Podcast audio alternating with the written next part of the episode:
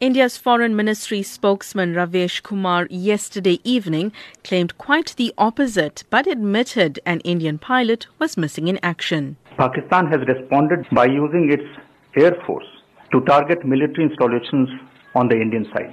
Due to our high state of readiness and alertness, Pakistan's attempts were foiled successfully. The Pakistan Air Force was detected and the Indian Air Force responded instantly.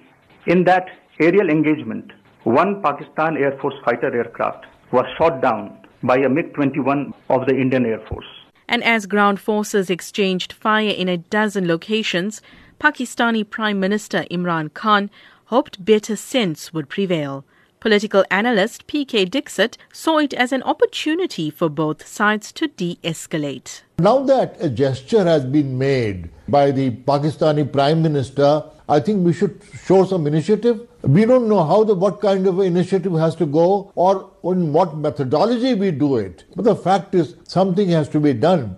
South Asian Uday Bhaskar agreed even as the two sides went on alert and made other warlike gestures. On the political side, I think the signal coming from Pakistan is that they are underlining two aspects. One is that they want to engage in a dialogue. Two, they are also signaling that they do not want to escalate. But Indian diplomat Prabhu Dayal argued Pakistan has to leash militant outfits on its soil for a dialogue with India to be fruitful. A sincere dialogue would necessarily entail a responsibility on the Pakistan government to clamp down on the jihadi outfit. If it does not, then there is no way out of the situation because it can claim that it means well towards India, but there are these non-state actors which are carrying out, and that the bone of contention is Kashmir and so on and so forth.